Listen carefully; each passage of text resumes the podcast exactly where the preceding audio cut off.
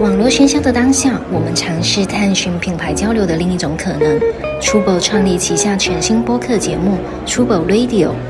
每一期我们将邀请不同领域的思考者，一起探讨户外文化、城市生活、艺术创意系列主题。欢迎大家收听。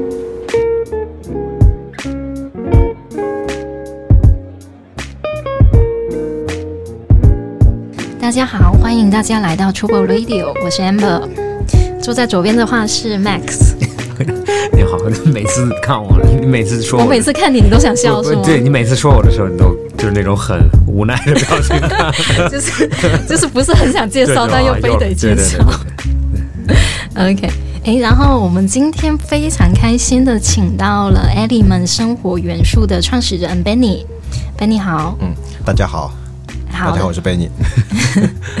我相信，其实，在上海，比如说时尚圈，或者是说在上海经常有关注这一呃时尚潮流或户外方面的话，应该很多人都还是听过 Element 的。嗯，对，因为 Element 其实在上海愚园路，或者是说他之前在线上的时候，已经累积了一个比较长的一个口碑，然后大家对他评价都还不错。呃，Benny 是不是可以先简单做一个自己的介绍呢？呃，我是 Element 的创始人 Benny，然后我们创立 Element 这个品牌是在二零一六年。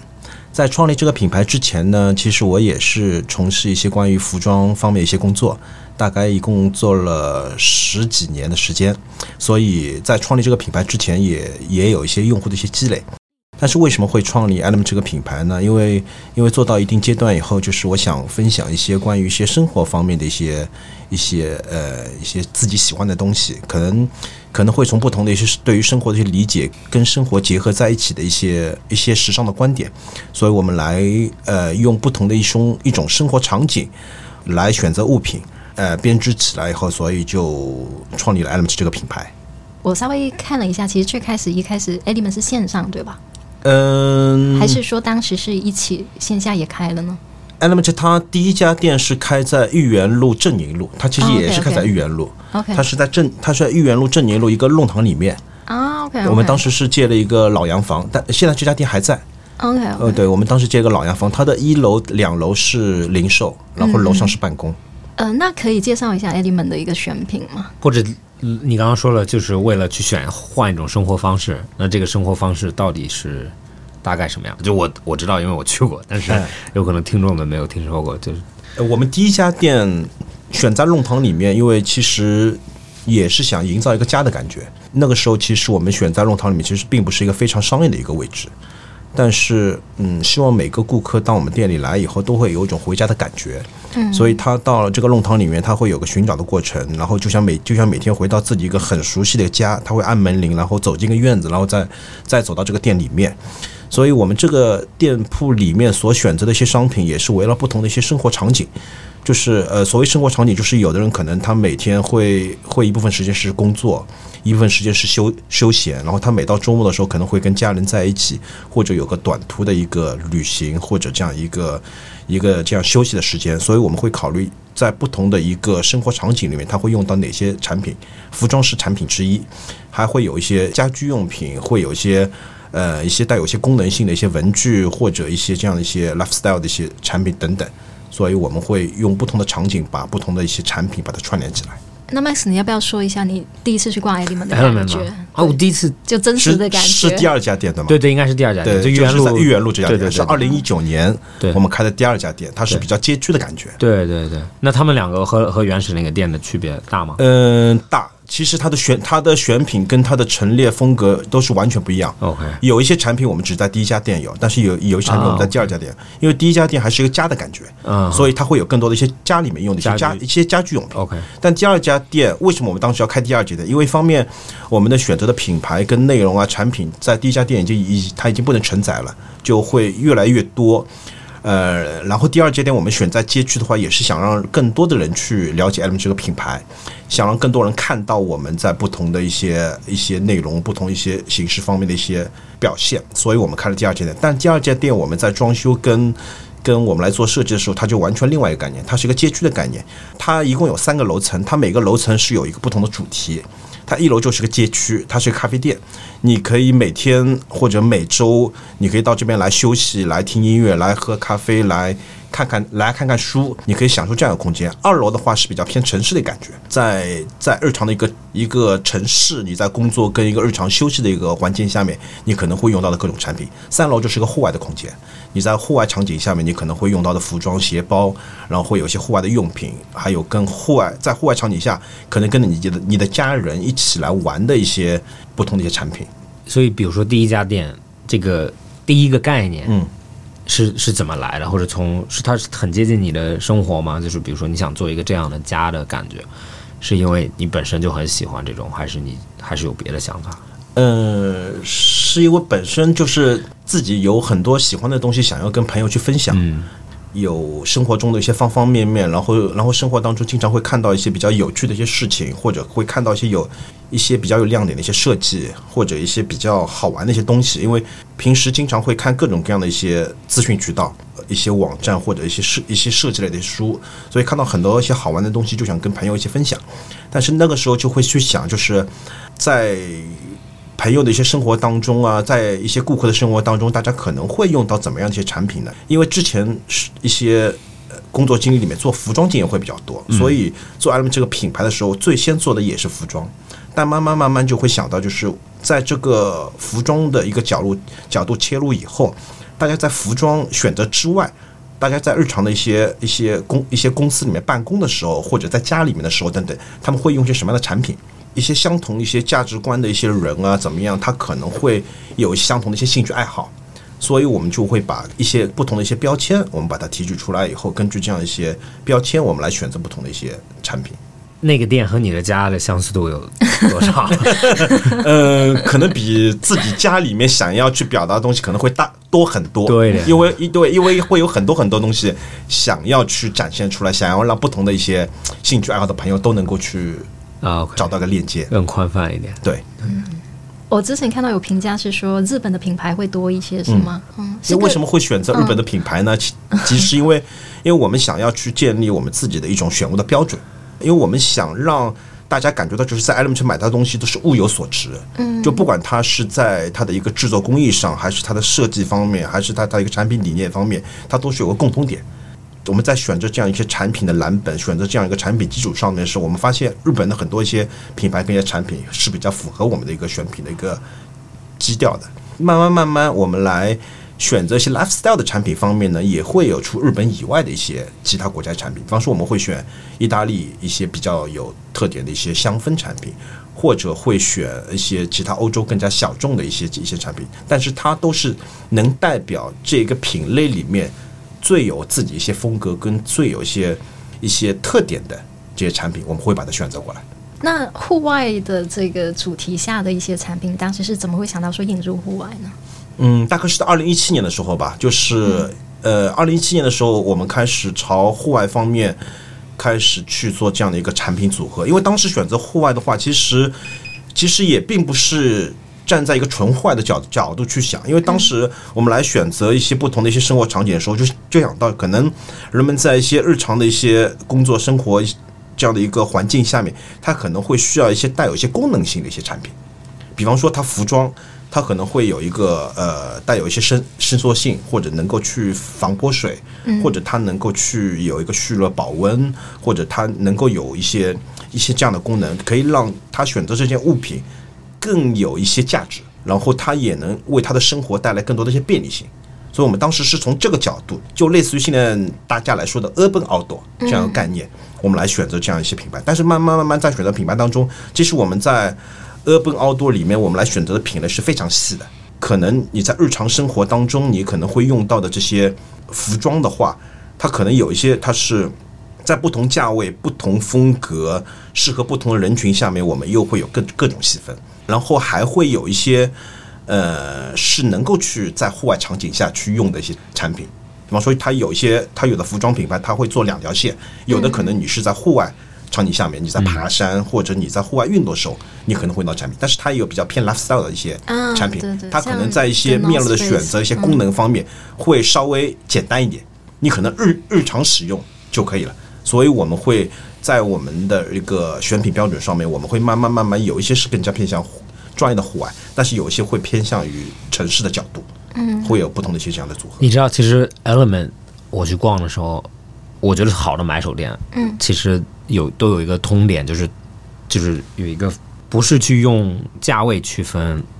呃消费者的，他的东西都会我都会称为叫就是 classless，就是没有社会阶级的，它都是一些好的东西，它都在每个领域里面，比如说杯子 Stanley 啊，他们或者这种服装啊、时尚的东西，就是它都有一个定位在。然后我觉得这些好，有些因为有些不好的买手店，他就把所有贵的东西全部买回来，或者有些把所有便宜的东西全部买回来，只是看着好看。但是好的买手店永远是从一个就像你说的，从一个生活方式啊，或者从一个理念发散出来的。然后它虽然选的东西都是比较高品质的，但是高品质的原因都非常逻辑非常清楚，它没不会有一些就是别人都在买的，因为很火我也要买。对，更多的是我很喜欢，然后它的逻辑，然后反而在这种买手店里面，你会看到未来会火的品牌，或者就是现在大众还没有在接受。嗯，然后对，因为原来我很逛很爱逛买手店，很很大一个原因就是因为我很喜欢品牌，但是我本身就我不太喜欢穿别人穿的。嗯，然后呢，我就唯一的办法就是，当然买手们比我懂服装，因为我不是我是还在上着学或者上大学，你就你没有全真心投入在里面，你等你看到，不管杂志、不管媒体、不管明星穿的时候，那个时候已经是到 seeding 阶段，或者到已经变大的阶段，但是反而你去买手店的时候，或者小众的买手店，它会有一些产品就是市场上还没有，或者他们还在非常早期的时候。还在打一些小渠道的时候有的产品，对，就是我觉得就是回到刚刚那一点，就是 Element 非常好的，就是它是非常对我来说是没有阶级的，嗯，就是它没有区分客户说啊你不是这一类人你就不要来，就更多的是你只要有一个好的生活场景，其实你就可以在这个店里面找到你需要的大部分的产品。其实我们在选择物品的时候，一个比较难的一个难点，就像 Max 刚才说的，其实大部分的一些买手店，他们选东西会给大家印象就是质量好的东西肯定很贵，但是我们选的东西尽量是要让把大家能消费得起，但是又又有个前提在，就是质量好的东西呢，大部分是用好好的材材料来做，它成本就会很高。对但是我们尽量是让大家觉得是物有所值，就尽量要把价格是控制在大家能够消费得起的。我们来选择品牌的时候，他不会选择在这个行业里面它价格非常非常高的，嗯就是一定是选择是和它是等值的。你要消费这个物品，它一定是有充分的理由。就是我们来选来选这个品牌或者选这个产品，至少它有三个购买理由。外观的设计肯定是打动你的。二，它用的材料或者它的设计是非常好的。三，它的一个功能性或者它是非常多用途的，怎么样？等等等，一定要有充分的理由。所以这也是我们选选物里面是非常难的，因为选贵的东西很容易，对因为大部分买手店他们来选的都是很贵很贵的，但是我们尽量要要选择就是在价位方面是中高端，但是产品的质量方面是高端的，所以这也是我们一直来选物当中来就是在背后的一个逻逻辑。嗯，所以刚刚那个三个三个购买点是你你们选物的一个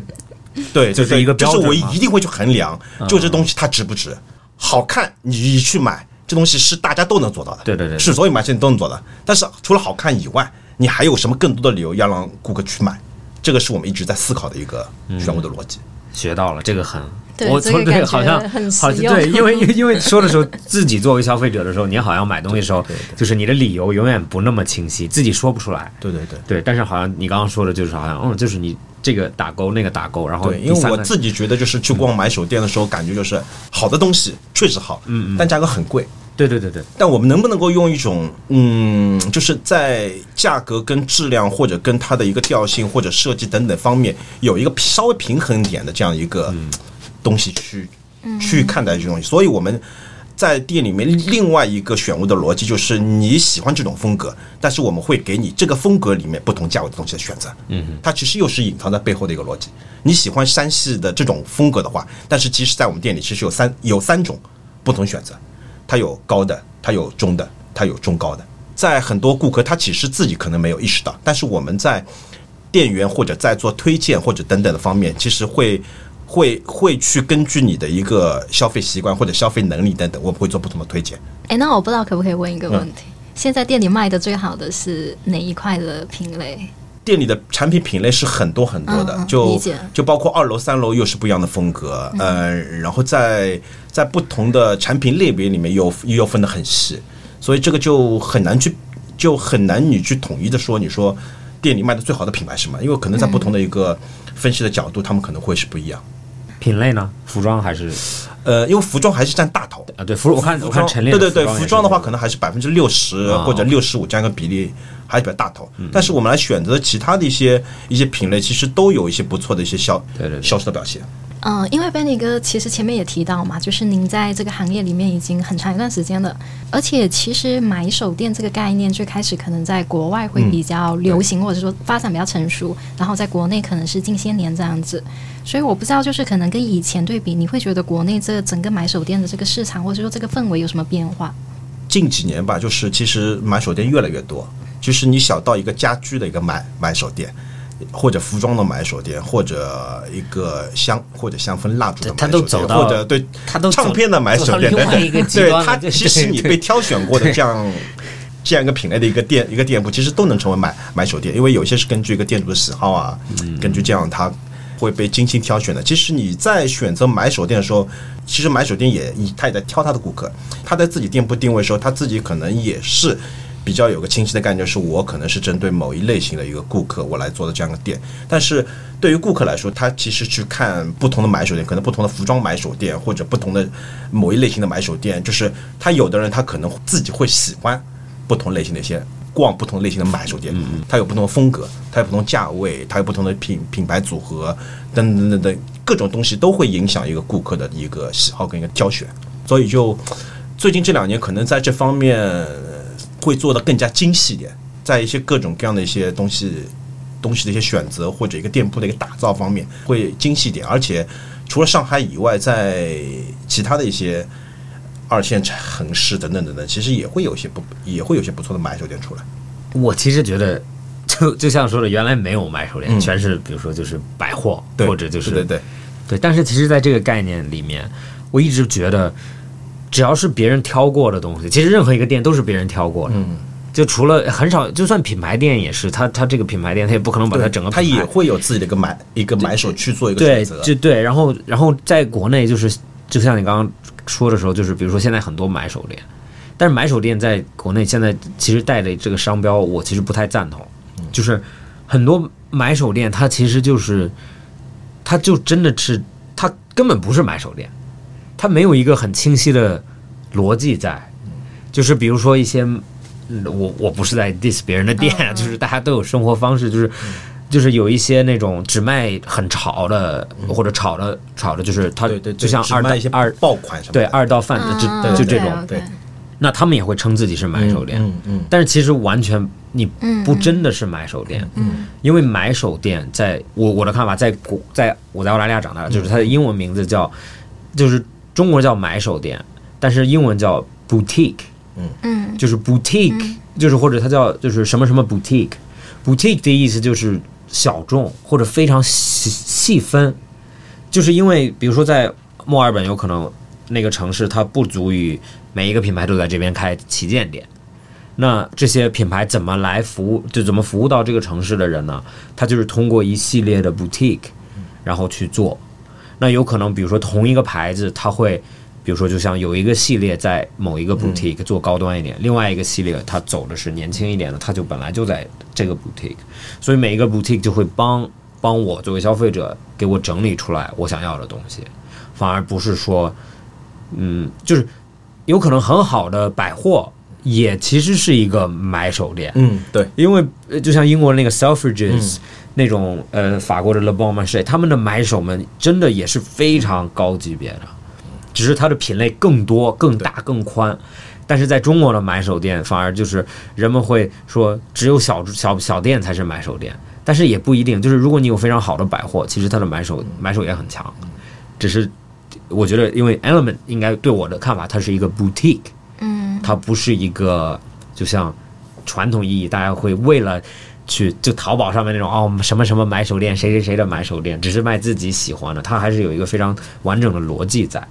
就是去说不是说只卖爆款，我更多的是给消费者看到或者我的朋友们看到一个新的品牌，一个新的展示方式。因为因为 Element 里面真的有很多品牌，就是我喜欢，然后我找不到。嗯，就比如说你是说在中国其他地方找不对对到是吗？对，或者你能找得到，但是你找到的只是爆款。就是我、啊我我找不到，就是我其实想看的是这个品牌的完整一点的线，嗯或者就是它奇怪一点的衣服，嗯，因为你知道我穿衣服也比较奇怪，就是我我比较胆大，我我敢我我勇敢，我我敢穿一些别人不穿的颜色，所以我就也只能到那里面。但是反正那些东西一定不是爆款，然后爆款的话，我就会就是因为它量很多或者重复重复性很多，我也不想跟别人一样。嗯哎，那 Benny 哥怎么看待这个？就是有些买手店，像刚刚 Max 提到的，他可能，我觉得可能也是为了销量的一个考虑吧，然后可能直接挑一些很爆的款，或者是说一个更更更容易的款，对，其实前段时间我也听了一个播客啊 是另外一个做买手店很资深的，就是嗯。国内一个比较有名的一个创始人来讲播客。他其实说做买手店是非常难、非常难的。对。因为买手店等于你相当于你要去每每一季你要去秀容里面去订货，你要去选货，根据买手的一些呃一些专业的一些技能啊，或者你的眼光啊，或者你预判啊等东西，你要把这个东西买进来以后，买断进来以后，你要在国内你要再卖出去，其实这个是非常非常难的非常非常难的一件。事情。对对对。然后你要经营买手店也是非常难的。对对对。对，其实因为就像麦子刚刚说，其实我们来做的很多一些品牌，其实国内可能就没有，可能就只有我们店里有。因为因为为什么呢？因为我们的一个订货的方式可能跟大部分一些其他的买其他一些买手店可能也不太一样，他们可能会去，他们要选一些品牌，他们可能会去。欧洲的一些 showroom 里面去订，然后每年时嗯每年时装周的时候会去大的 showroom。就像刚刚说，我们选择的有一些都是一些日本品牌。如果一些日本品牌它能进到国外的一些 showroom 里面去订的，大部分都是已经很有规模，嗯已经很贵了已经 top，对对，它对它已经很 top 的了。对对，但是我们来选的又是一些比较小众的一些这样的品牌，但是我们来做的一些方式就是我们会一家一家我们自己去跟一个个品牌去谈。哦，对哦我对，那这样的话，这些品牌我们去跟他们谈的时候，他们有可能根本就没有进入过中国渠道，他们也不知道中国的消费者是怎么样的。他们也很奇怪，就是我们为什么会找到他们？他说，对我们没有在中国来销售过，你们是怎么找到我们的？然后后来就我们去跟别人去讲，我们是一家什么样的店铺，我们有些什么样的品牌，我们在做一些什么样的事情。然后他们说好，那我们就把产品交给你们，你们带到中国去卖。就有很多品牌都是我们这样一家家一家去累积起来，而且我们的种类又又非常广，小到小小到袜子。帽子、鞋带等等等，都是我们这样一家一家一家去谈过来，所以就跟其他的店铺的一个选择其实有也会有一些区别，但是其实这也是一个非常有有难度的这样的事情，因为、因为包括你跟日本品牌你要去这样一个交涉的话，日因为其实日本他们自己有自己一套商业逻辑，他们就日本以外的国家他们去做销售，他们其实也很茫然，他们也不知道应该去做什么样选择，他们也没有经验。所以就其实我们也是一个很一这样一个很长的一个过程的积累，慢慢慢慢，我们就跟这样品去品牌打交道以后，所以就有了这样的一个品牌组合。过程其实是不是会出现一个问题，就是很多品牌，比如说你们喜欢，但是在中国其实几乎没什么知名度，然后这个是不是在推广上就会造成一个很大的难度？我们销售的品牌可能百分之八十都没有知名度，在国内都没有知名度，可能只有百分之二十大家大家大家听到过。所以为什么我们会去选择这样的品牌呢？尤其是因为也是对这个品类或者对它这种风格，我们是觉得是它是它是有机会的，它在国内是是有机会，而且它会被我们的消费者所接受的。所以我们愿意跟这样的品牌慢慢慢来成长。其实我觉得这也是买手店它一个它一个比较有特色，或者它应该去要展现出来的它一种它一种责任吧。他去怎么样去挑选好的品牌？这些品牌它可能是默默无闻的，但是你发现了它，你跟它一起共同成长，然后你把这个品牌一一慢慢慢慢把它的特色告诉给更大的一个朋友跟顾客。所你们是以我觉得，完全不去 showroom 的吗？呃，我们去修容，但是因为有些品牌它只能在修容里面店。啊，OK OK，对，它有些品牌，但是大部分我们都是参加直接品牌在品在日本来去办的一些展示会。我现在特别好奇，你们的选品的团队是非常专业的一些人士，还是说可能是对某一些文化比较有研究的呢？呃，选品团队其实就是我一个人。对，我就刚想说，就是 就是我一个人，应该是 Danny 喜不喜欢？对对但是但但是是我工作量很大哎、对，工作量很大，对对对。你看要对啊，要跟品牌沟通这么细致的沟通，这么呃，多跟品牌沟通的话，因为我们在日本，我还有一个合作伙伴，他在日本有个贸易公司，嗯他会代表我去跟，因为我不会日文嘛，所以他会跟日本品牌去接洽，但是我会来挑选品牌。我会来去选择不同的所以我会看很多一些一些品牌的一些趋势，看他们一些产品，然后看他们的一些过往，还有看他们在海，他们自己在日本的一个一个发展等等。哦，太厉害了！我刚刚想说，可能背后是有个强大的团队。希望以后能够有个 一起一一一起来做这个事。好的，好的。听到这个这期播客的观众有兴趣的话，可以考虑加入。其实我想，我今今天想聊的一个点，就是因为很多人，我我我也是曾经那一部分，因为原来我喜欢服装嘛，我非常喜欢时尚，然后我就当时就我就有一个目标，就是如果可以当买手，我就很开心。对，但是这个问题就是真的做的时候，你发现买手和你想象的是完全不一样的，除非当然自己老板，老板就不就是自由度会高一点嘛。但是如果作为一个别的店的买手，其实因为我也跟我朋友聊，就是他说就是当时他是买手，我说哇你工作一定很好啊，他说他说我工作就天天看 Excel 表，嗯嗯，啊，我只看 Excel 表格，嗯然后但是我觉得买手就是巴黎时装周。然后去巴黎时装周穿的非常漂亮，坐在 show 的第一排、第二排 看，拍几张照片发一个 Instagram，啊 OK 买到爆款了。但是他说完全不是，就是说你作为买手的话，你你是你是要对你买回来的东西负责的。嗯，对，没没错，对，你是你怎么选的？你是要有非常清楚的逻辑。对，然后你你还要知道，特别是服装，就是服装鞋子尺码你怎么去分贝，你要知道你的消费者。嗯所以这所以 Benny 也可以给大家介绍一下，或者给你也介绍一下，到 到底买手买手是在做什么是多么无聊的一份工是作。别人眼中的买手，对 别人跟现跟现实 生活当中的买手，对对对是怎么样？对对，其实因为买手要非常非常了解你的顾客。你要了解顾客他们的喜他们的喜好，他们的大概一个身材比例，因为我们其实还有电商，然后我们有线下渠道，所以它其实每个城市的一个消费习惯又是不一样，包括他们的一个身材，包括他们的一个一个气候条件，包括他们的一些喜好等等，所以都会做一些考量。所以我们来每一季来订货的时候呢，我们有些数据要进行参考，但是呢，同时还会对未来做个预判。包括我最近我就在做二二春夏的一个选品，因为我每一季里面其实都会有一些新的品牌或者一些一些新的内容一些增加，因为也是对于某一个趋势的一一个预判。哎，不好意思，我稍微打断一下，这个比例会是多少？比如说每一季加薪的那个品牌的这个比例会占多少嗯，因为每一季我们都有一个一个订货的一个预算，？OK OK，就在这个预算范围内，比方说我们会去增加哪一些新的品牌，或者哪一些品牌它销的可能不太好，我们会减少它的一些订货等等。其实就像 Max 说，其实背后会有很多这样的一些一些数据分析的一些工作，包括分析每个品牌，或者说某一种类型，我们觉得它比较好，那下一季还要增加这个类型下面的某种品牌进来。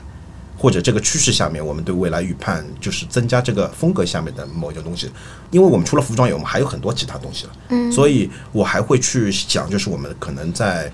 其他品类里面还要增加一些什么样的一些产品，都会有这样的一个一个一个分析的过程。嗯嗯。所以之前你是做这个之前你是做过这些？没有，没有吧？自己学的？啊自己学的，对，啊？对，其实我就完全，因为现在咱们有就是商品商品的工作，这很多人都不理解。他们的工作就是，比如说，OK，我选中了这双鞋，但因为你要卖嘛，你要卖的话，那就 OK，每个码段你怎么去分配，怎么去下单，嗯，它一定不是一个非常就是逻辑上当然是就是中间号最多，边的号最少，嗯嗯，但是万一你的东西就正好受，比如说偏高大的人喜欢，或者瘦小的人喜欢，你的分配就非常非常困难。而且而且鞋子方面对尺码的要求啊，对对对对就特别的鞋型尺码，然后每一个品牌的鞋型尺码都不太一样，对，你怎么去分？因因为刚刚提到也有一个可能要分析一些客户的需求嘛，嗯，所以就好奇的问一下，你们的客户不知道会不会就是有一个画像或者说一个类型这样子？因为我们现在的客户比例里面，因为我们是做呃男装为主，同时会有一些 unisex 的这样这样一品牌，所以我们男性的比例会比较高一些，男性大概有百分之六十五到百分之七十这样的比例。然后女性的话，她可能会买一些服装，也会买一些 lifestyle 的这样一些配饰对一些配饰或者一些香氛或者家居的一些啊，用用品等等。您自己感觉就是国外的买手店跟国内的买手店有没有什么一些比较明显的区别呢？我觉得国内最大的一个区别就是国内能够去获取一些这样的一些信息，或者或者能够去拿到的这样一些资源，会比国外更难一些。嗯，因为包括可能一个呃一个进口的一个政策啦，或者一些一些一些这样的一些价格问题啦，或者或者那种这样一些因素，就是国内做一个买手店，我觉得比国外你要更多考虑一些其他方面的东西。可能国外方面对不用对对去特别考虑这个东西，但国内你要考虑更多的这样一些一些因素在。对，其实因为中国的对商品呃就是合格证的嗯问题，就管控什么的它管控的非常严，它相对国外就是国外的好像不怎么管，就它没有太而且，比方说你去，你要去选择一些比洗护类产品，一些洗发、啊、一些沐浴啊产品，在国内的这样的一个测试的标准跟国外是不一样的。是也就也是因为国内有各样的一些一些政策、一些法规等等，所以我们来选择方面比国外可能会有些限制，其实是因为更严，更严。对，但是他们就好像就也不是，就国外就好像有点就是，他们有点像出问题了再解决问题，不出问题的东西就但其实每个国家可能他们的一个他们一个管理的一个标准可能会不一样吧。嗯嗯。那回到 A 里们这家店，因为刚刚其实介绍说，呃，可能跟我们店也很像，就是说不是说单纯的销售产品，是更更想要说营造一种生活方式的一个氛围。嗯对，所以会有咖啡什么这一系列的。我就问一个比较比较那个的问题，就是其实现在也有很多的呃，比如说时尚的品牌，他们在开设自己的门店的时候，他们也会会也会往这个方向走。嗯会不会觉得这可能是也是也是一种扎堆在做这个事情？对，比如说可能加入咖啡的一些环节这啊样，子。对，因为我觉得，尤其在上海吧，我觉得就是好像一家店铺，它如果不加咖啡，好像就不能称为 lifestyle 店铺，对对，就好像好像咖啡是一个标配，就一定要有有有有这个。但是其实因为上海咖啡文化确实都很普及了，嗯嗯就大家对于咖啡的一个消费习惯等等。但是但是如果你做过咖啡店，你你就知道了，就是其实咖啡这。这个完全是另外一个领域。你要做好咖啡，或者说你要能让顾客真正能够去消费消费咖啡，其实还是有一个还是有个理由的。当然，就是你要提供这样的一个服务或者这样一个产品的话，就是你是通过一个什么样的一个目的你要去做这个事情，或者你纯粹是为了做而做。你你觉得咖啡这东西我一定要有，但是呢，我觉得还是说你店铺里面不管是呈现什么样的内容，呈现东西都一定跟你店铺是息息相关的。你即使去做咖啡的话，你也要这杯咖啡的一个出品，或者它的一个选豆的一个标准，或者它的一个呃呈现的一种方式等等，都要跟你店铺是非常契合。那这样才会为你店铺来加分，不然的话，它可能会成为你店铺的一个个呃拖后腿的一个表现。对，其实其实我觉得为什么都有咖啡的一个原因是，本来好的咖啡其实没有那么多，嗯，虽然很多，但是它非常集中。就某些区，就比如说你们那家豫豫园路上嗯好多咖啡店，很多很多咖啡店。对，很多好的咖啡店，但是有可能你再走，你隔壁街就完全没有。嗯。但但是在国外，就是为什么有很多买手店，他不去做咖啡或者不去做一个饮食，就是因为它本来那个街区就已经非常完善，就或者它整个城市都很完善，你几条路都可以找到好的咖啡店，它就没有必要。然后我觉得就是做买手店啊，或者做时尚的人们都对这些东西本来接触都有一个要求，然后他反而就我在周围找不到我想要的，那我就自己做一个我想要的。对，就非常还是要品质非常高，就是对这个东西有一定的要求的人才会去想做，也不是说大家，因为也有很多买手买手店，他们开咖啡，咖啡真的不好喝，嗯然后就不好喝的时候，就像你说，他其实反而拖后腿。对有可能你选品选好了，但我买一杯咖啡，为什么咖啡这么难喝？对对对对那 就好像你选东西是不是选的也是是运气选好了，还是怎么样？对，那 Benny 哥个人觉得，可能玩买手店会往哪个方向发展？嗯，我觉得买手店的话，我觉得会越来越精细吧，因为、因为目前的话，就是比方说服装类的买买手店，大家可能看到的，大家可能会去想到的一些买手店，他们有一个明显的一个特点，就是他们的衣服都可能都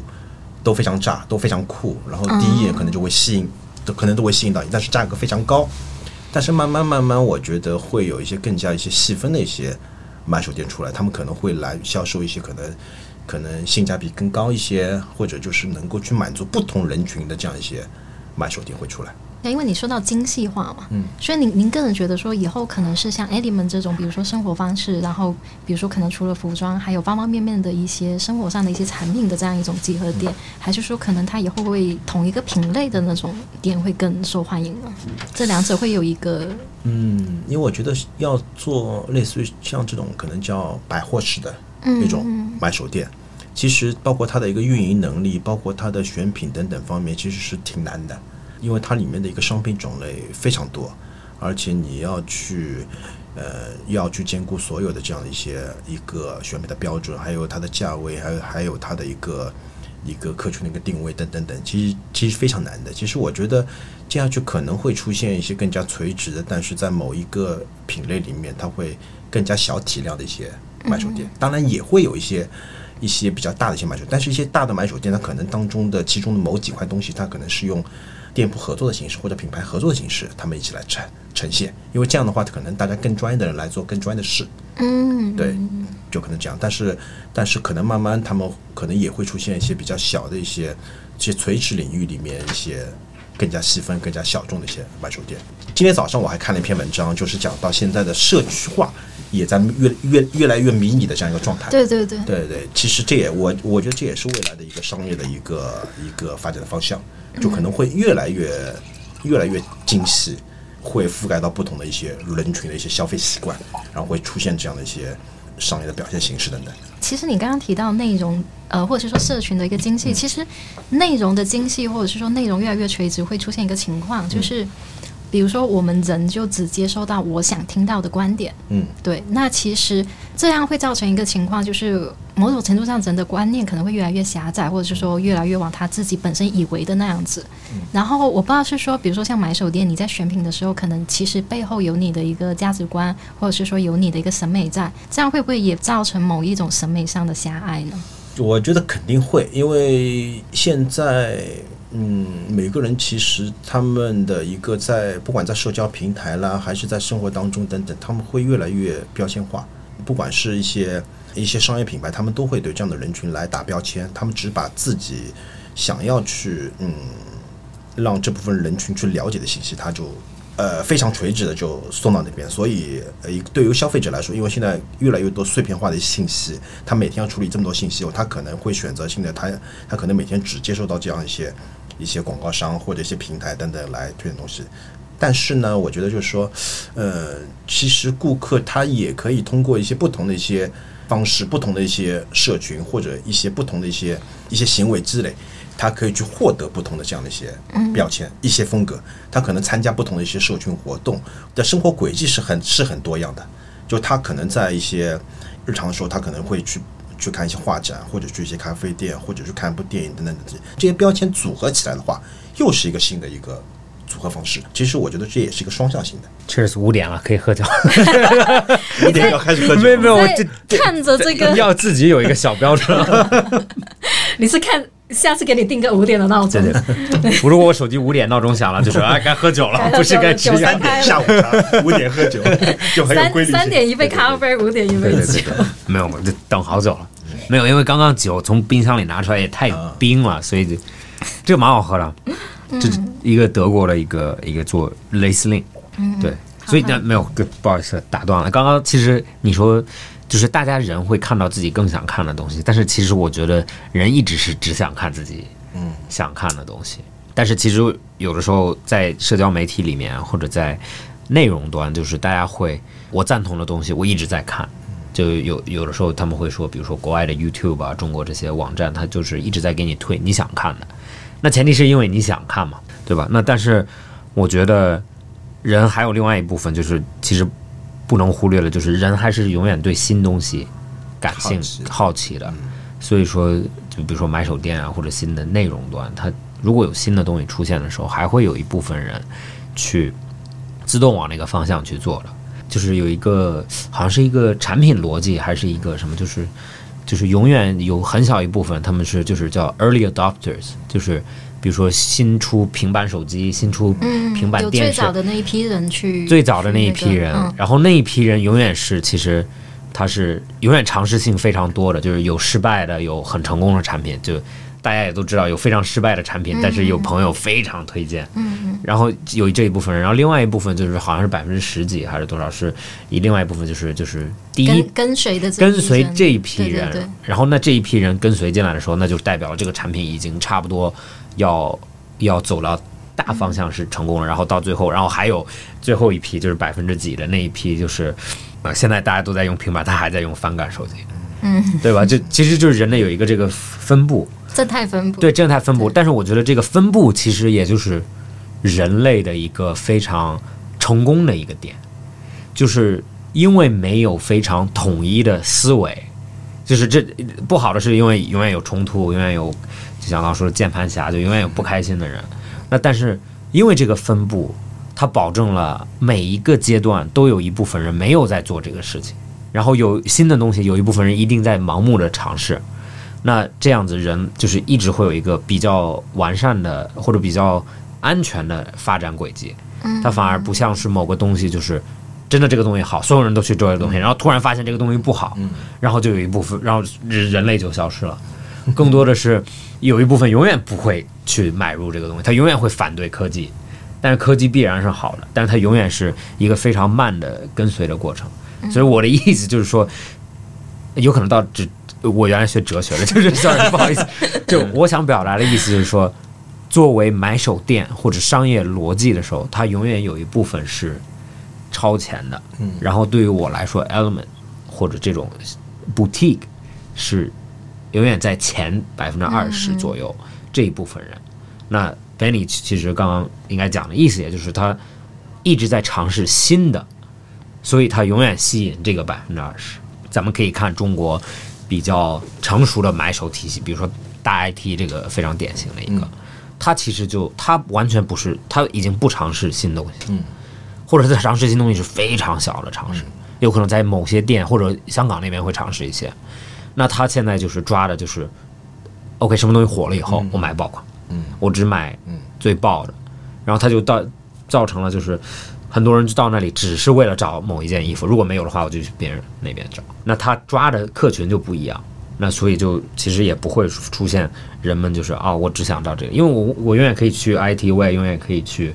Benny 的店，我也永远可以去 就是中古店，中古店就是另外那一部分，我都不卖新东西，嗯我只卖老的。嗯，其实这就是满足的是人人人性本身需求的一个东西。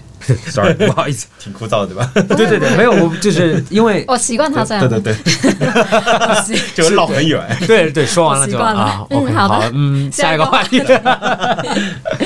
哎，好呀，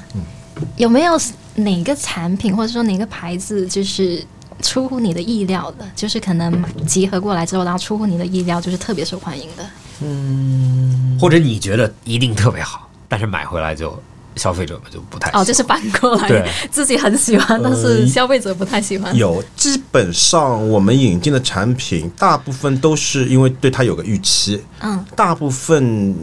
产情况下都是在一个预期之内，但是也有一小部分的东西呢，可能就是出乎我们的意料，可能它反反响不是这么好。即使不太好的产品，我也希望它有一个过程，因为因为觉得它可能被消费者认识，它也它也有过程。我们并不说因为它可能呃卖的卖的不太好，它反应不太好，我马上就停。但是我们可能会跟它再合作两年、三年，慢慢慢慢，我们来试一下这个品牌，看它每年有没有增长，或者它它为什么是不是我们自己选的东西不太好？因为为什么会选这个品牌，肯定是因为有些理由的，或者因为它呃在某一方面它非常出色，然后它可能就没有被国内的消费者认识的情况下，我们引进了这个产品，我们也希望跟这个产品一起有个成长的过程。但是有的时候可能就有些东西，可能有一些品牌他自己非常着念，他自己在做他自己这一方面的一个工作，但是他不愿意去改变。可能他来做的东西已经不太符合现在的流行趋势了，但他很还很执着的在做。有可能日本市场就非常是非常日非常日本的一个非常日本的，对对，对。因为因为在日本市场有可能它还能够去持续获得消费，但是国内的话，因为趋势变得太快了，可能可能这个品牌慢慢慢慢慢慢以后就实在是就觉得不太符合国内的一个这样的一个需求的话，那可能我们就会舍弃这个品牌。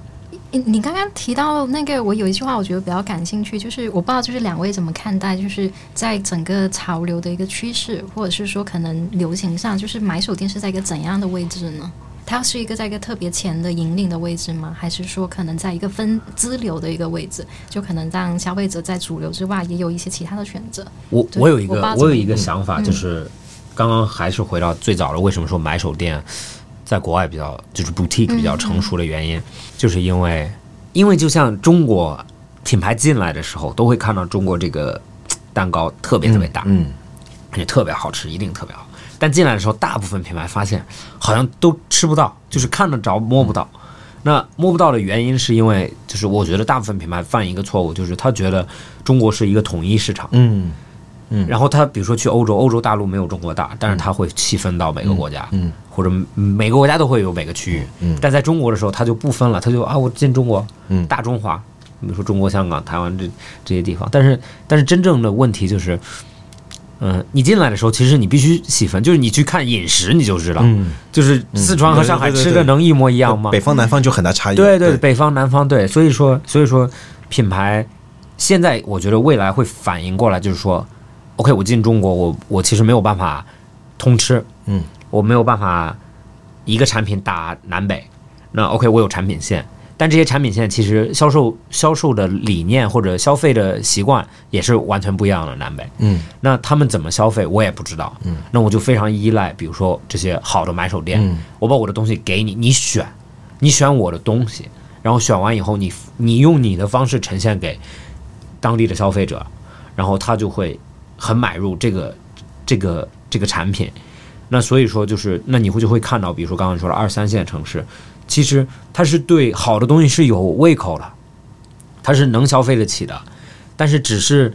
有些品牌去了不对它的胃口，不接地气，或者有些买手店他买的逻辑不符合二三线城市，那他就这个 gap，我觉得未来会通过这些买手渠道去弥补，让每一个城市都能买到每一个东西，但是就是货品的分配比例的分配，就是你在三线城市、四线城市、五线城市，它对奢侈品有需求吗？当然有，但是它的需求是跟一线城市开一个旗舰店一样的吗？当然不一样。那这个地方需要什么？当然是那儿那儿的买手店或者那儿的店主最理解，那他去选你的东西。然后在大城市的话，品牌那你自己做形象，你自己扎一个空间，你想陈列的和别人想陈列的，或者别人真的需要的，这个这是一个 gap，就是刚刚你那个问题，就是这个需求的缝隙。嗯。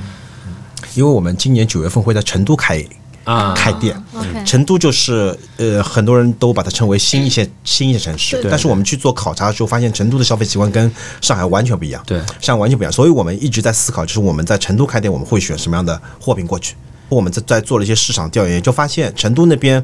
就是他们有很强的消费能力，他们可能会去买奢侈品。包括在那边的连卡佛啊，然后 IFS 啊、太古里啊等等，他们有些品牌就做得非常好。但是他们会不会来买你的产品，这是一个非常重要重要的问题。你会带什么样的产产品过去？你是消费给在当地怎么样的一个标签的一个客客户群体？然后在目前阶段，在成都那边有没有人在做这样的一个产品？大家为什么不做呢？会不会有这样问题？对对对那为什么不做？对对对对所以我们去分析完以后，我我们发现，在那边女性的一个一个消费行为比男性要要领先很多，因为他们那边有很有很好的女装买手店，嗯，而且发现女装买手店有有一个头部的一个买手店引领以后，下面有很多跟风的一些，嗯，但是他们的一些一些选品或者他们店铺的呈现等等方面，他们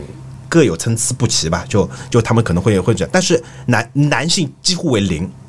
男性的话可能会有一些街头品牌。嗯就就他们街头品牌，或者他们男性去去买产品的话，他们可能就在连卡佛里去买非常高端的一些奢侈品，或者或者轻或者轻奢，对当中这单是完全空白的，嗯就他们是没有的，对，所以我们要分析为什么没有。就我们去的话，我们应该做嗯怎么样的一个定位？我们把自己店铺定，所以我们九月份我们在那边开的一家店，我们会定位为呃户外生活方式集合店。因为为什么从户外切入？户外已经不需要太多教育，大家都已经能知道了。但是我们来呈我们在里面来呈现的一个货品组合，就跟上海是不一样的。我们的品类啦、我们的品牌啦等等方面，我们都都有一些是上有一些是上海这边会有，但是有一些我们是为成都特别挑选的。嗯，就适合那边的。所以我们到成都以后，我们要不断学习，就怎么样去找到我们的一个目标消费群体，然后我们在那边我们要去讲一个怎么样的一个一个新的故事，然后就一定要跟当地的一个消费习惯，跟当地的这样一个消费者，我们要融合在一起。其实这也是我们下半年一个非常重要的一块，就是我们怎么样去走开走出上海以后，我们怎么样去做出自己的特色，还有接下去我们去不同的城市的话，我们接下去要有一个怎么样的一个输出。选好了吗？地方呃选好了，选好了呃，已马上就开始装修了，设计方案已经定下来了。概概念是什么？和你和你在上海差不多吗？呃，不一样，因为那边没有空间这么这么大，它是一百多平。但是做户外的话，就是我们等于是把我们安乐门现在店铺三楼就会把它踢把它踢出来，啊但是产品组合又是不一样的。嗯嗯，就我们会做一些减法，但是也会有一些加法。品牌它有些产品是为那边特别挑选的，然后我们也会有自己成都限定的产品。那它的理念就是还是跟比如说现在的 Element 一样，就是一个对，它理念是相通的啊，就高品质、高质量的一种一种生活方式，然后里面的选品是可可以满足你在不同的一个生活场景下的各种需要的这样一个。有咖啡吗？没有，成成都我发现。喝茶是吗？呃，它有咖啡，它其实在中国，它现在的咖啡店数量是仅次于上海的，哦，是吗？非非常多。哇，OK，这两年的一个咖啡的一个品质比前几年要提升很多。嗯哼。但是呢，它现在有很有很多有很酷的。上次我们去参观了一个，它不算是咖啡店了吧？它算是一个咖啡咖啡仓库跟一个咖啡的一个工作室，啊就是烘啊，非常非常大你。发你发的那个对，非非常大。它是在一个地下广场，它有几千平。它的烘焙工作室啦，对对对然后然后它有创意咖啡，还有还有展览，还有个手冲咖啡等等等，它各种东西它都它都有了。对对对就是这样的东西，它也在成都出现了。所以成都现在咖啡它也有各种各样的一种不同的一种表现。但是呢，我觉得成都他们的消费者来说。还没有上海的一个消费者个消费习惯，就他们现在还不会去，比方说我上班前我一定要喝一杯咖咖啡怎么样？就是我比方说中午我在那边喝杯咖啡，所以他们的咖啡店的营业时间也比较有意思，他们基本上是从中午后啊可能十二点或一点开始营业，但他们呢，也他有些复合咖啡店会比较多，他可能晚上都卖酒了啊。因为他营业时间会比较短，对对对。对他晚上就会开始卖一些酒，嗯嗯。我看到，因为因为好像你朋友圈说 对对对。中国的 Blue Bottle 对中国的因为因为它体量非常大，对对对。对它叫什么？呃，In Three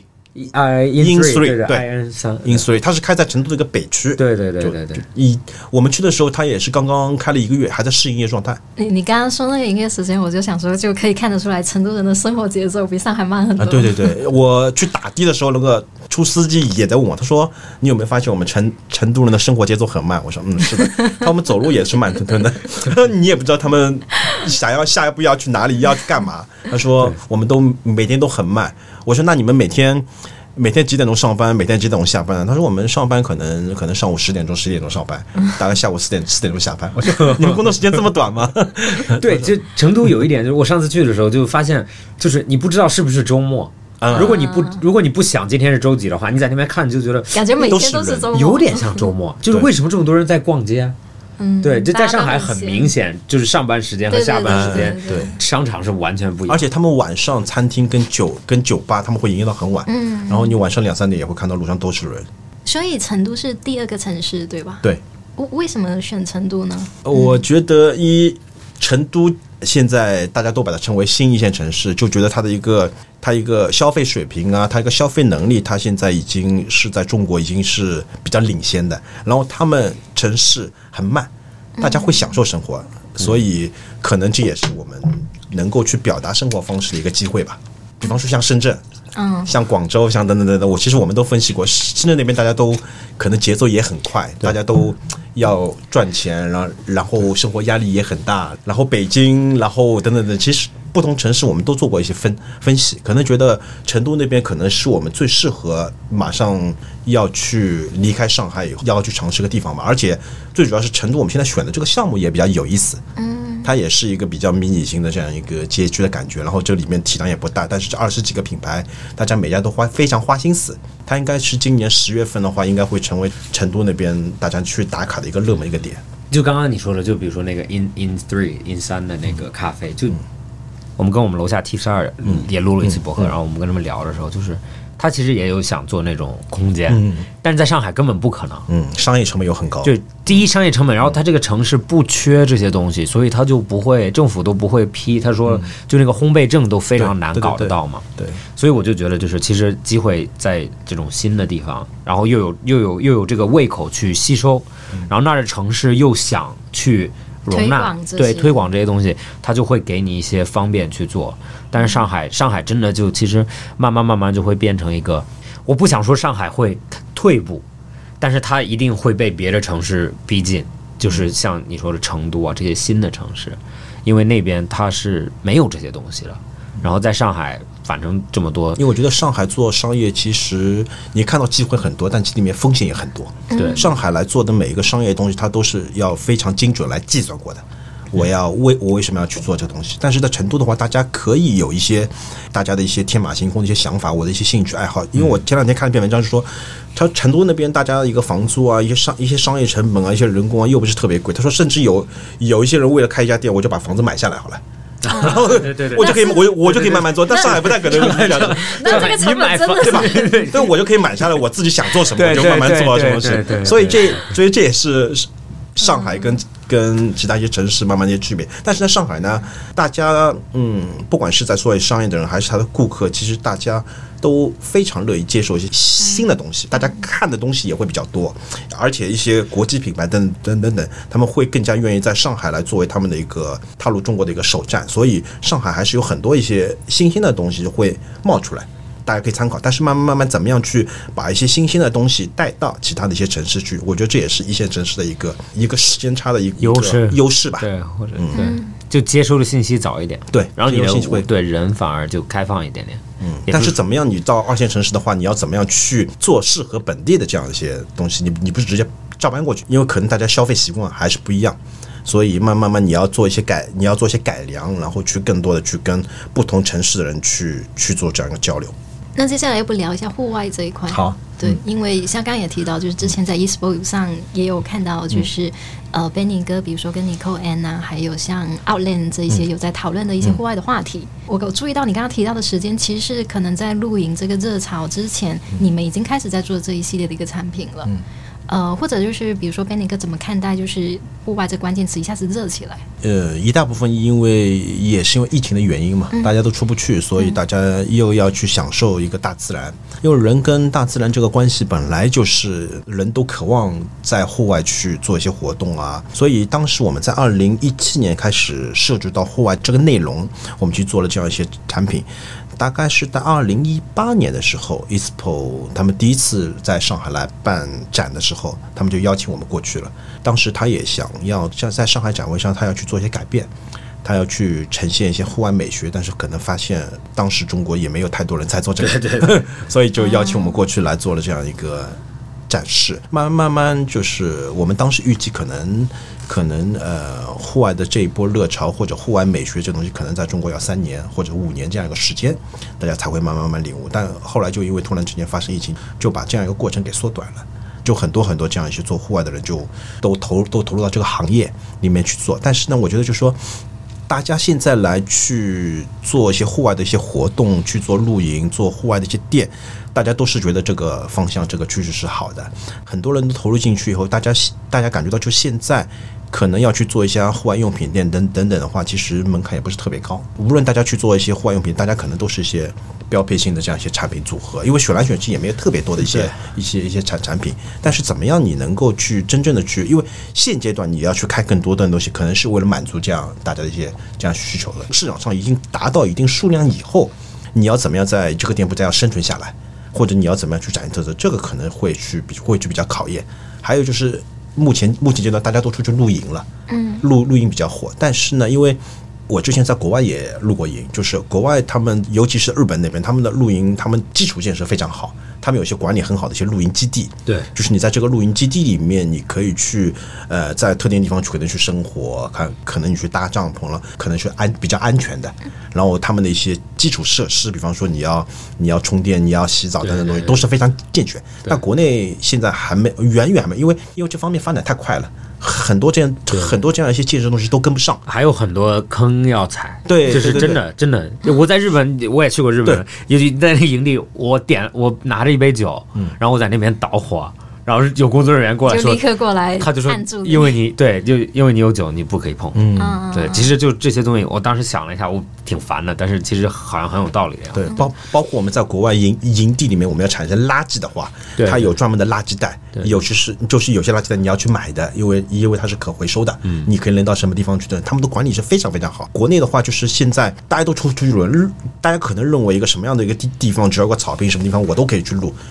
但是呢，其实有很多不安全的因素在，嗯，可能是一些人身的安全，可能有一些是一些用户的安全，可能有一些垃圾一些处理不当的一些东东西。其实，因为也是一个时间的问题，可能慢慢随着时间的一个发展，然后这个行业的慢慢发展，有优胜劣汰，然后越来越有管理的这样一些营地、一些露营的基地会会会慢慢出来，然后呢，同时又会提升一些用户的这样一些露营的体验。所以我觉得这也是未来的一个国内露营的一个发展。你觉得？你觉得露营，就像你说的，你才三到五年，它是会发展起来的。那你觉得？因为中国好像发，我觉得国内就三分钟热，然后就就嗯，就冷可能凉的也非常快，一对阵热潮凉也凉的很快。对，可能等将来国门一开以后，对就完全凉掉了，对可能，呃，有可能不是完全凉掉吧，就是我我我可能有一个新的事物，就是我我对对我的想法是，我在我想问你的就是，你觉得户外这个品类，嗯，它它未来会转变成什么样？因为或者就是它会怎么去发展？就是营地是一部分嘛，嗯嗯那还会有这么多人去真的关注它到这种地步吗？还是它会更到一些？家居类啊，或者因为 eSport 你可以看到，其实有一些做锅的、做 Weber 他们做做烤肉的这种东西。其实当时看到它的时候，我就觉得啊，它哦，就好像这是另外一种方向了，已经，对，他已经开始往那个方向去做了。其实中国的用户是非常非常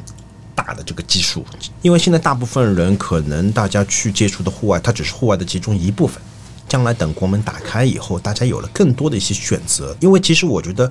户外露营的话，它其实也是呃一种旅游一种旅游方式吧。就是它也是一种度假产品，嗯，就是我能够在户外这个场景下，我不住一般的五星级酒店，我到这个露营基地里面，我去在这里入住，然后我能够享受到一些什么样的一些有一些有品质的一些餐食，一个住宿，或者有些什么样的一些户外内容等等。因为我觉得其实这也是一种户外度假的一种表现方式。但是随着将来国门打开以后，大家有更多的这样一些选择以后，其实对于一个营地或者对于露营这种方式，大家的要求可能会越来越高了。就我同样我花这个钱，我可以去国外旅游，那我为什么要在国内这个地方我我我去露营呢？你能给到我些什么？对。因为不像不像现在我我没有选择，对对对我现在我只能我只能去这，对对对对对，但以后你要提供的产品，你会更加有质量。比方说，我一千块钱就是一个人的一个人均露营标准。比方说，你什么东西都不用带，到我这里来了以后，我可以给你一个酒店的房房间，然后还有一块草坪，我可以给你露营，然后给我给到你什么服务，还可以享受一些户外一些活动等等等等。对对对我觉得这也是市场发展的一个一个规律吧。我我看法就是我的看法就是，人的生活其实还是围绕着时间，时间是一个非常重的单位嘛。嗯，就比如说一个一部电影、一个晚餐、一个话剧和一个 show 或者怎么样，它都是竞争你的时间的。对，就看你怎么去花这个时间。就我非常赞同，就是有可能在露营，它就是一个时间的竞争，它怎么去竞争你这个假期，更多的对。但是但是我觉得露营其实有可能。我说实话，我觉得现在就是它已经有点做的有点太，太热的太白热化了，对对对，它它有点因为突然 glamping 就是都是 glamping，、嗯，对，它反而没有到别的，但是我很喜欢，比如说山西文化，就用他们他们做 frisbee，、嗯嗯，就是做那个飞碟运动啊，就是我觉得这种东西是非常健康的，延伸到一些运动，延伸到一些不是真的去那边就是买一堆装备，然后就一年用一次两次的，更多的是怎么去更好的就是把户外这个文化体现出来。因为很多人其实到现在为止，你看户外这么热，其实很多人他还没有去露营过。嗯但是他有些人他为什么不去露营？他可能觉得这个这个事情他还是有个门槛，他他怎么样去跨过他他第一次这个体验？因为第一次体验是非常重要的。对就是第一次是谁带你去，然后我能获得这样的体验。因为第一次的体验以后，他决定了他还有没有第二次，还有没有第三次。就很多人他他他其实还是不知道，就看到朋友圈或者很多身边的人，他们都露营过了，但他还是有担心，他说这个地方能不能洗澡啊？对对对然后然后我每天在户外吃什么啊？其实还是有很多人他们有去露营。我觉得其实。在户外的露营这样一个这样一个产品或者或者服务提供上面，就很多时候你还是能够去去往下沉，怎么样去照顾第一次的人，你能够去零门槛的，你你能够很欢迎他们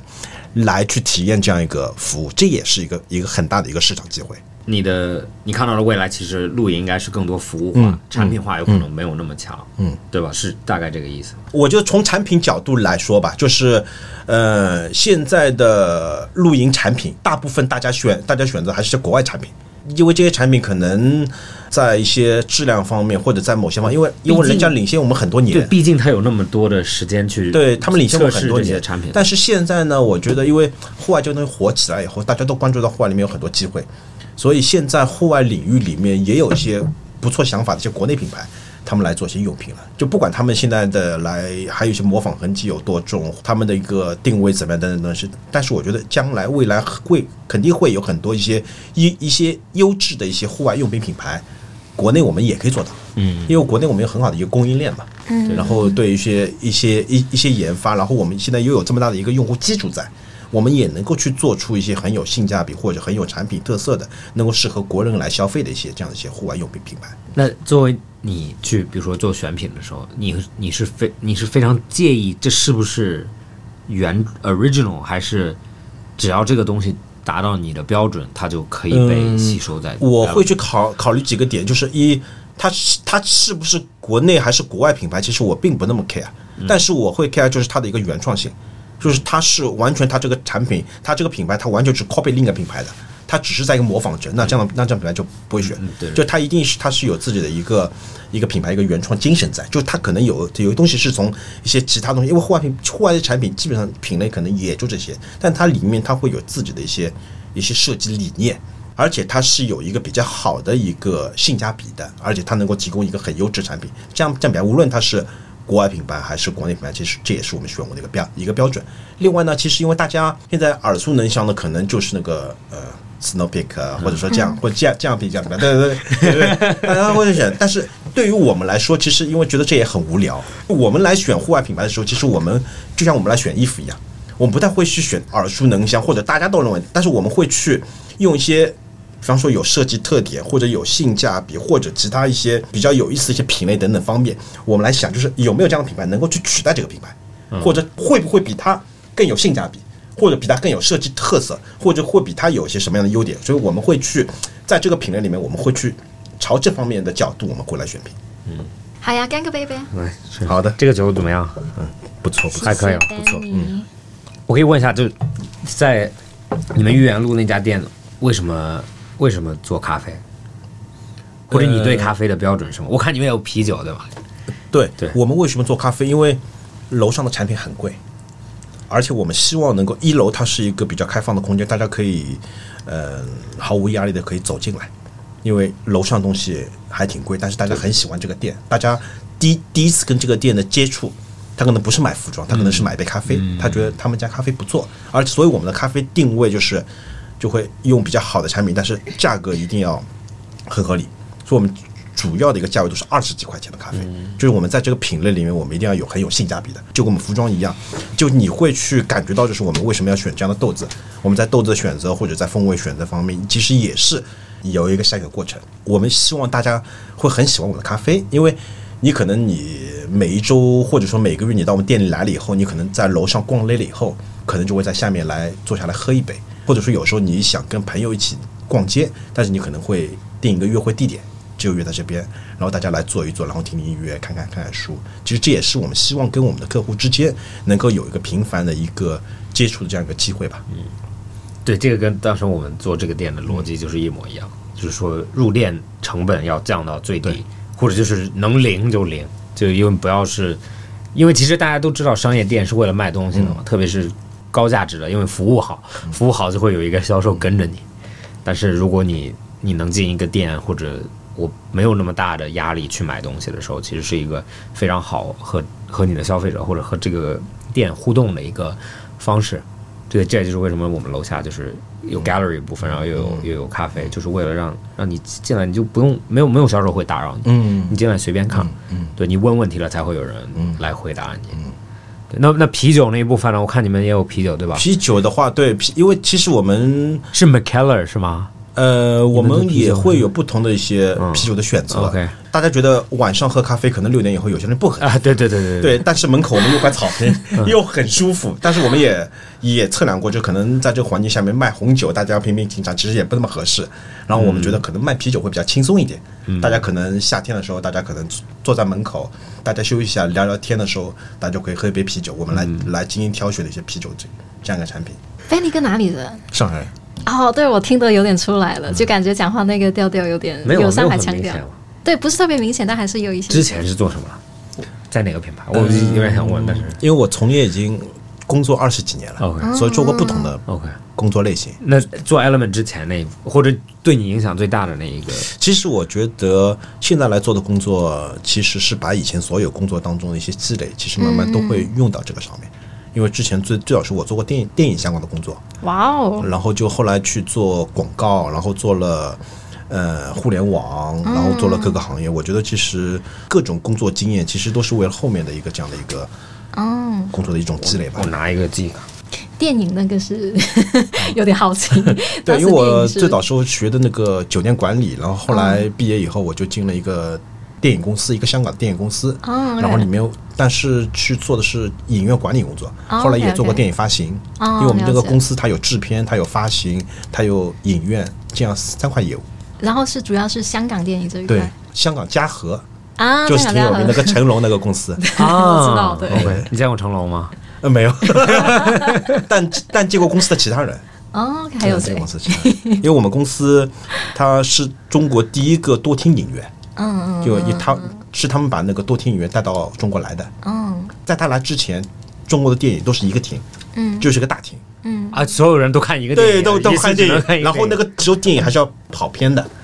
就是有个摩托车，嗯。他一卷卷要要送到要跑偏的，后来就是我们是第一个用一种大片盘，就是你所有的电影拷贝的，我们把它接起来，因为这样的话，一个自动化程度会很高。什么叫跑偏跑偏的话，就是一个电影，就一部电影，它可能有五个拷贝，啊哈？然后这部拷贝我在放的时候有它有个跑评员，他会送到放完以后，他会送到下个影院。哦，就是他要拿着这一对他他拿放，对他会会一个个电电影院去跑。啊，就这一个放完，这个第一部放完，就是他有可能跑跑到下有可能同一个时间有三个电影院。对对对，他们他会跑，因为为什么呢？因为电影拷贝很贵。啊，对对对，那个时候他们的电影放映方就也不会为每个电影院我都去做这个拷拷贝所以几个电影院他们会合一个拷贝所以那个时候会会跑偏，可能一部可能一部电影。它会有这样一卷卷拷贝，它可能有三卷五卷，OK。就可能这里放完以后，一就下一个他就骑着摩托车就跑。就跑，哇，就挺有意思。就有的时候就是 突然之间，第二本放完以后，大家就坐着，哎，然后就跑偏又还没来，因为他路，因为他路上发生一些事情，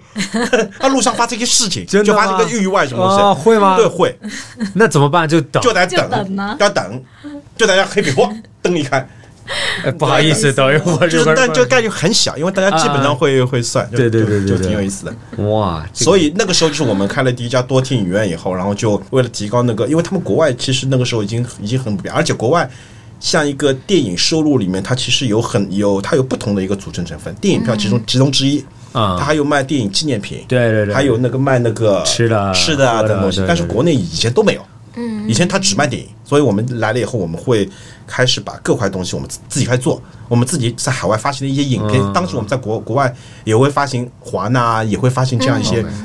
影院。我们在国内发发行了以后，等我们会做一些电影衍生品，这也是我们一部分收入。然后我会有自己的小卖部，里面我们会有各种电影套餐，所以也挺好玩所以多听影院就创造了一个，就是你可以不用会选，你不用跑偏了，你呃就可以不不不不不，但是就是多听影院，就是比方说。呃，七点钟啊我到一个电影院去，我只能看这部，因为这部下来我就是九点多我才能看下一部。呃对对对对但我现在因为我知道七点到八点，比方说是一个最黄金时段，对对对那我可能比方说一号厅七点十分，二号厅七点半，三号厅七点五十同，一个电影，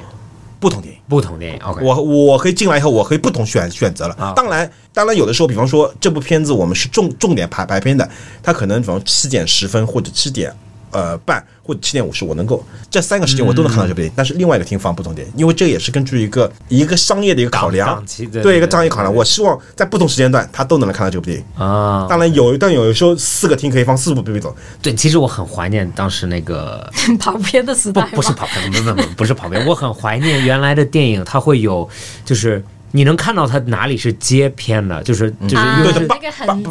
对它会有那个字，然后会突然花一下然后然后大家也就会忽略。其实反而最近我看电影的时候，就是因为都是电子的了嘛，嗯。就非常完美，就感觉就感觉原来电影院就是它还有一个那种瑕疵，对，它还会突然屏幕稍微往左一下，往右往右一下，里面有有洞啊或者怎么样，我觉得那些其实是真正电影应该有的，但当然就暴露一些因为年龄。因对。为我离开电影行业也已经快二二十年了嘛，哦所以因为以因为以前所有的这种规则啊、行业规则这种东西，跟现在就完全不一样了。对对对。以前就是我们厅里面还有放映员，他管理几部片子，然后他在放映前他要来调试，对还怎么样东西对对对对对，就非常有意思。但是现在自动化了，有一些技术对，现在都不需要了。现在而且连拷贝都不需要，现在现在直接卫星它能够放放到你这边来，我连拷贝我我我都不要，它它全是数字化了。你都不需要内存对存的是吧？啊，我全都数字化了，就越来越先进了嘛。对，所以就变成现在就是你看电影就你就在家和在电影院区别越来越小，嗯有可能是声音，